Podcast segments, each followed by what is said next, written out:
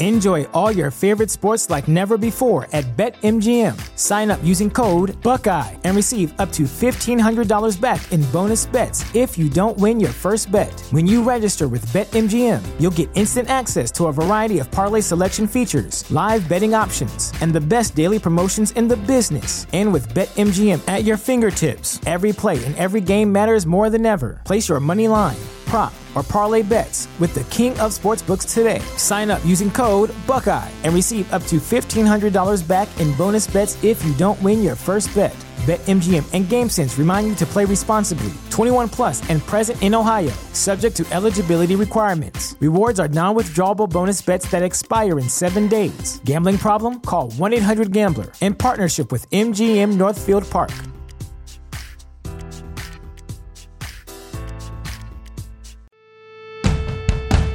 The following podcast is going to contain spoilers, along with me, just a regular guy, talking about all the things I love, such as comics, movies, television, music, and books. So, yeah, proceed at your own risk.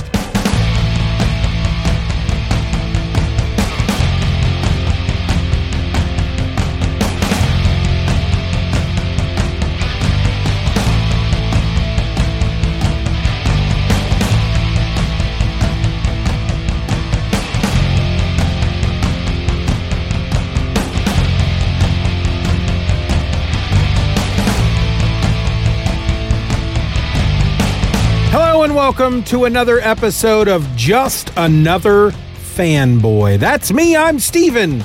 And there are a lot of fanboys in the world, a lot of fanboys, a lot of fangirls. And I'm just another one. Ain't nothing special about me, just sitting here in my car doing my thing, kicking it, talking to y'all.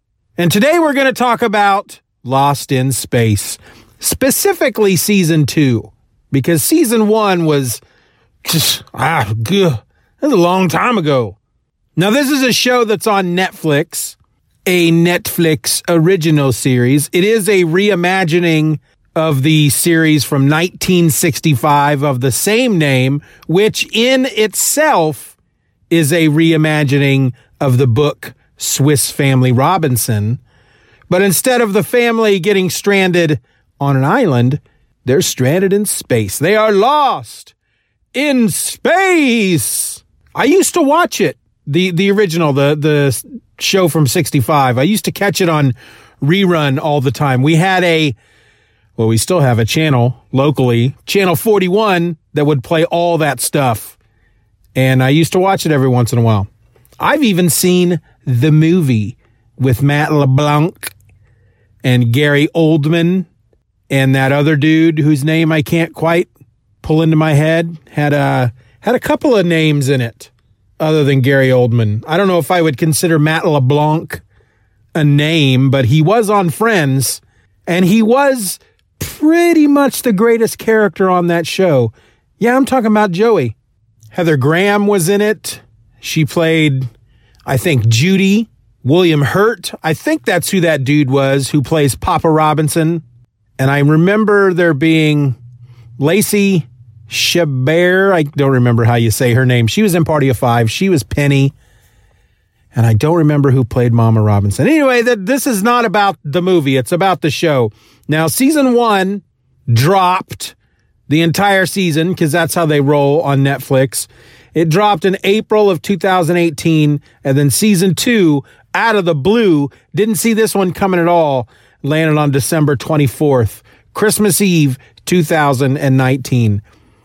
It took me a couple of weeks to jump into the show, both when it originally, when season one came out and when season two came out. It takes me a bit to devote any kind of time to a show because I know that if the show's good, that's all I'm going to want to do while I'm home. So knowing that here's a here's a a show season 1 Lost in Space looks decent, 10 episodes, they're about an hour long each. All right. Well, I need to start getting my mind right, get my game face on, get ready for 10 hours of television that I know I'm not going to be able to watch in a row because I don't have just 10 hours just to sit around and do nothing. The show, in its simplicity, both seasons have basically just been a series of obstacles for our characters to overcome, and then a handful of complications that arise while they're trying to overcome these obstacles that only manages it's there to heighten the tension because let's say they have to do this certain thing and okay we need to do this. Uh, we have three hours to do it. It should only take us 20 minutes. We got plenty of time but we need to do it within the three hours. Otherwise we're all going to die. And so they attack the problem and they're 19 minutes into the 20 minutes that it's going to take to take care of the problem and then bam, an obstacle is thrown in their way. Some some sort of complication. We can't fix this unless we have a Phillips head screwdriver, and our only Phillips head screwdriver has been stripped. Oh my gosh, what are we going to do? We've only got two hours and 40 minutes left. So then they got to fabricate a new Phillips head screwdriver. But just within moments of that thing being done, it takes an hour and a half. The machine breaks down or a flesh eating virus suddenly appears on the ship, something. And it's, if you step back and look at it from that angle, it seems very formulaic. It seems very, oh, here comes another complication designed to ramp up the tension. But it's so good. So the premise of this show is that at some point, a asteroid crashes into the earth, causing a global catastrophe, something that degrades the air quality or something. It's basically the earth is becoming inhabitable and it's it's it doesn't happen right away. It's going to happen over a number of years. And so the governments of the world, I guess they don't really they I don't feel like they explain that very well. It might only be the American government, but maybe they do explain it in season one and now I just don't remember it. But anyway, they start to, they start a project to colonize a planet either called Alpha Centauri or it's in Alpha Centauri. I think Alpha Centauri might be the sun or the system, but it's a, there's a, it's a planet that is exactly like ours as far as oxygen and plant life and all that. It's it's it's a planet we can live on. It's basically Earth, but it's however many hundreds of thousands of light years away or whatever. There's no way we could just fly there in a spacecraft, and so they develop this faster than light engine and it's well actually no it's a it creates a wormhole in space and they they build this big ship called the resolute and it's one of these ships that's basically just a long pole with two rings, like a pole going through these two rings. And then attached to this spaceship, attached to the rings, attached to the Resolute, are these smaller ships, Jupiter model ships. And each ship contains a family. But the people chosen to go, they all have certain skill sets. They, they have to pass tests. They have to be able to contribute to the ship. They're not, they can't just be passengers, I guess, unless they're rich. I'm sure there were plenty of people that bought their way on. But the Robinsons are part of not the maiden voyage. I think, I feel it's gone to Alpha Centauri at least once already. This might even be their third trip. And it's their turn to go. And at some point during the voyage, something happens. They are attacked by an alien robot thing, and everybody jumps into their Jupiters to evacuate and the Robinsons end up on some planet. They're not quite sure where they are, and they have to get back to the Resolute. They're lost in space. The robot, something happens to it, and Will, little Will Robinson helps the robot, and the robot becomes friends with it. And we find out during the first season that the engine that they're using on the Resolute that opens these wormholes in space belongs to this alien race that this robot is part of. And the robot was there to get the engine back. So the whole first season is about them trying to get back to the Resolute, but it's not it's not just them by themselves in space because first they have to they're on one planet they have to get off of it and then they find themselves on another planet with a lot of the other colonists and then that they're trapped there, and then they have to come up with solutions to get everybody off of this one planet up to the Resolute. The Resolute doesn't know they're down there. It's this whole thing. And then the second season is somewhat similar, but they're they're building on the mythology of this alien robot and this race of alien robots, and um, it's just really good. Let's let's just talk about the characters here real quick. So the cast of the show, I'm just going to do the the main cast, the main characters. You've got Molly Parker. She plays Maureen Robinson. She's Mama Robinson. She is the mission commander. She's your basic genius rocket scientist. She's super smart. And many of the problems, the solutions to many of their problems, she's the one that comes up with most of the solutions. Next up, we have Toby Stephens. He plays John Robinson. Maureen's husband, Papa Robinson. He was a former Navy SEAL because, you know, you got to have somebody that kicks butt. He can't just be your basic dude, I guess. And of course, they can never be just former military. They've got to be some kind of real, like, kick butt kind of military person. Back in back in the 80s, he would have been a Green Beret, former Green Beret, but now former Navy SEAL John Robinson. And when the show starts, he and Maureen are coming back together after having been separated. He was serving a tour somewhere. And when his tour was up, he volunteered to stay for another tour. She wasn't really happy about that. He didn't consult her in any way. They were separated for a while and estranged and trying to work everything out. They were trying to trying to fix their marriage, but things are a little rocky at first. But nothing brings a family together like being trapped, like being lost in space. Maxwell Jenkins plays Will Robinson.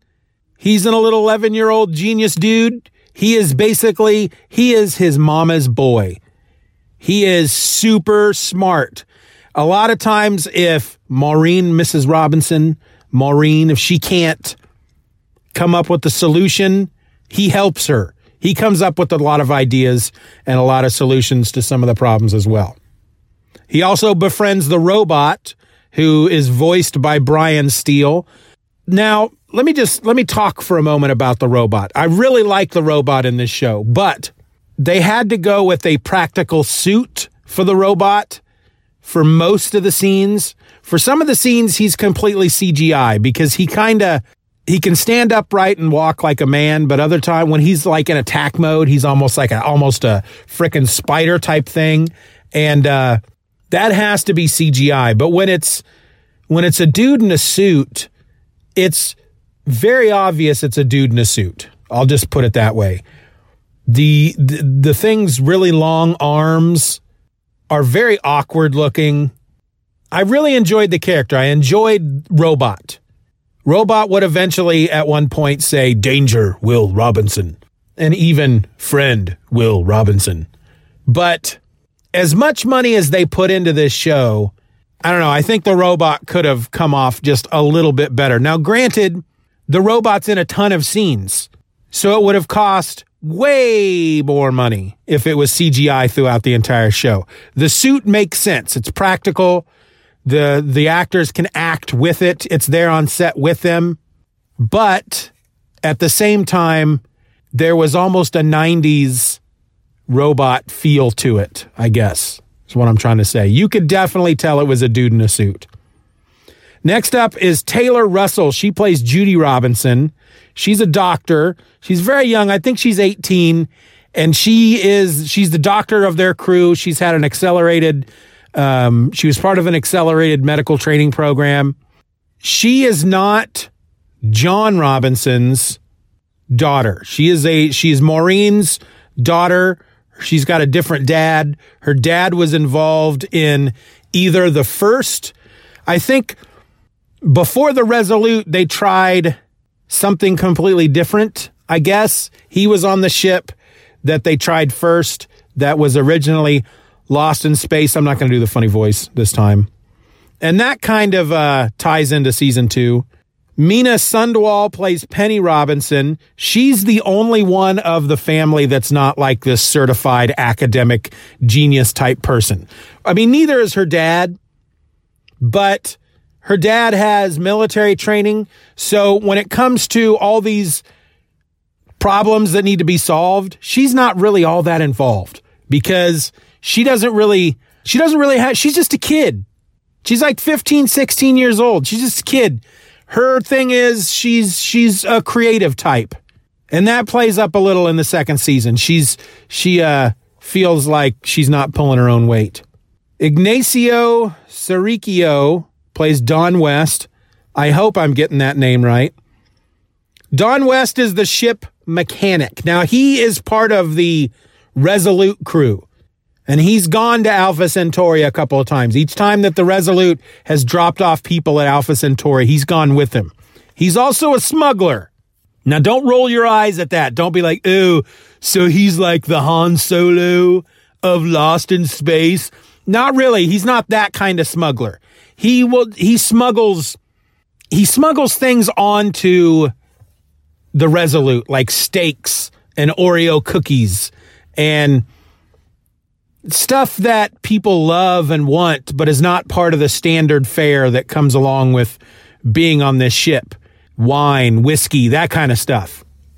He he ends up he's not part of the, the, the Jupiter 2, that's the ship that the Robinsons are in. He's not part of their crew, but he ends up on one of the planets and he ends up being hooking up with them and being part of their crew in the end. Him and a Chicken, whom he refers to as Debbie. Rounding out the cast is Parker Posey as Dr. Smith. She, I don't know if she's won any awards for this show, but she certainly needs to because I hate her. She is so good as the villain in this show that I freaking hate her. And she's the villain and yet not the villain. She's a very, very complicated character. Her actual name is June Harris. She poses as her sister, Jessica, to get on the Resolute. At the beginning of the show, when the robot attacks and there's this big catastrophe on the ship and everybody is evacuating in their Jupiter ships, she poses as Dr. Smith, his, well, Zachary Smith. It's a dude's name. And he's actually played by Will, is it Will Mumy? Who played, not Will, Bill Mumy, who played Will in the original show. But she lacks the proper credentials to get onto one of these Jupiter ships during the evacuation. So as all this chaos is going on, she ends up killing a man and she comes across Dr. Smith and I think she knocks him out. She takes his ID badge or something. She gets on one of these Jupiter ships. She ends up down on this planet with Don West and then eventually through him, she ends up on the Jupiter 2 with the Robinsons. And at some point during the season, during the first season, they get hip to who she actually is or who she's not. And they, they have to deal with her being on board their ship. And she is, her first objective is herself. But because she's trapped on this planet or wherever with the Robinsons, she has to help them at times when one of these problems come up so that she can get off the planet. But in the end, her goal is to help herself. She has plans beyond just getting off of whatever, getting out of whatever situation they happen to be in. So in the meantime, they're forced to accept her help if they're to get out of certain situations. And even after they discover who she is or who she isn't, there's a lot of situations in which because she, what she does is she manipulates people. She's really good at manipulating people to her end. And even after they know this, they still seem to allow her to manipulate them and allow themselves to uh, individually get into situations where they're alone with her. And that's where it really happens. And you, and, and after a while, I'm just thinking, don't ever put yourself in a situation where you're in a room alone with her. Because once she starts talking, she's got you. And then they also do this thing, which I found kind of annoying. They do it more than once. I feel like they do it four or five times. They will She'll help them out of a she'll help them get out of a situation and as they're then rocketing towards the next situation, they don't realize that next situation is coming, but they're rocketing towards it. They think they're rocketing towards safety or whatever. She'll be in a room alone with one of the Robinsons or with Don West and she'll be like, hey, aren't you glad that I helped you out? You, you wouldn't have gotten to this point if it wouldn't have been for me. And they'd be like, yeah, well, you know, that's true, but it's not going to stop us from turning you into the authorities when we get back to the Resolute. You have to pay for your crimes.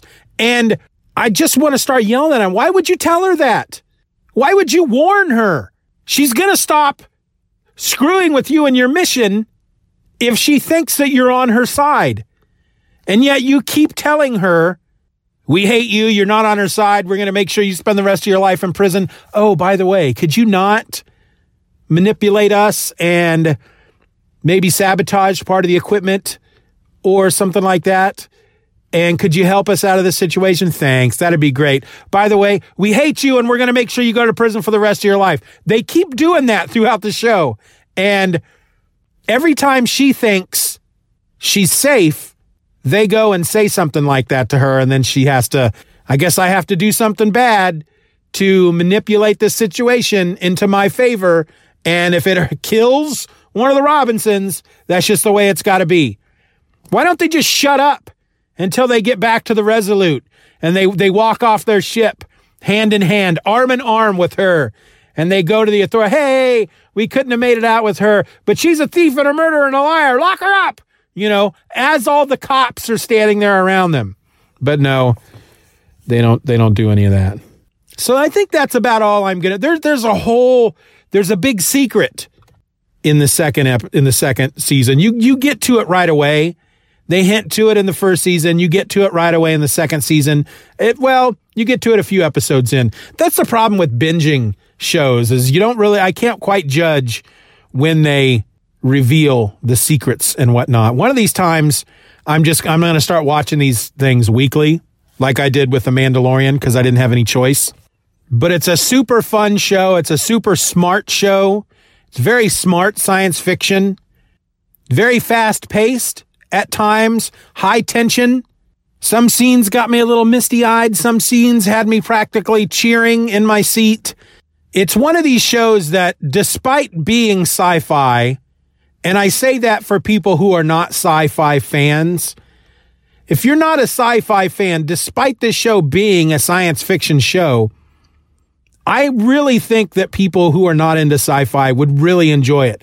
I would very much recommend this show to my wife. My wife's not a sci fi person, but I think she'd really enjoy this show just because it deals with family and it's and and the conflict and it's you know, it's a survival show that just happens to be set in a sci fi setting.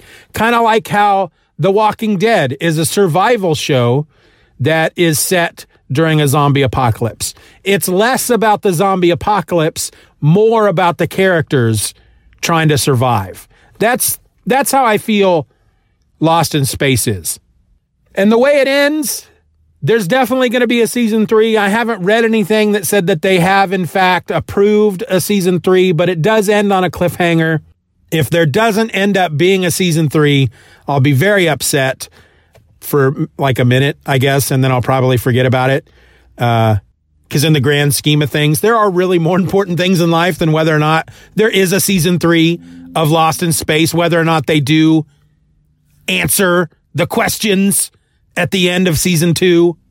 But if you've been on the fence about watching it, you have Netflix, you see it there all the time, and yeah, I don't know if I'll watch this or not. And you thought to yourself, I wonder what Steven thinks. Well, now you know. What you do with that information is up to you. But regardless of what you do, I have to end this episode. So until we see we talk again, not I almost said until we see each other again. You don't see me. If you do, I'm looking around right now to see if anybody's watching me. That's kind of creepy. That's a creepy thought. It's almost like I'm live streaming, but you, if you're watching me, you can't hear what I'm saying. Just stop watching me until I talk to you again. My name is Steven, and I'm just another fanboy. Be nice to each other.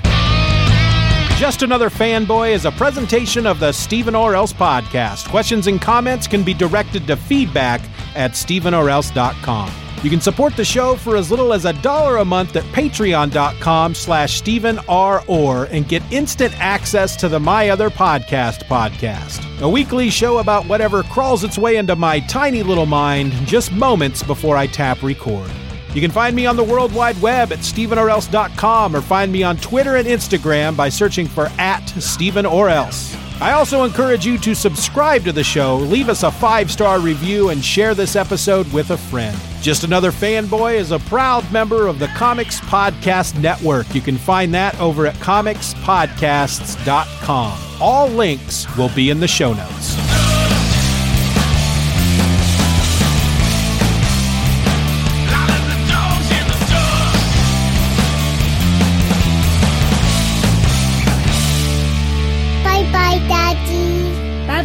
Good job.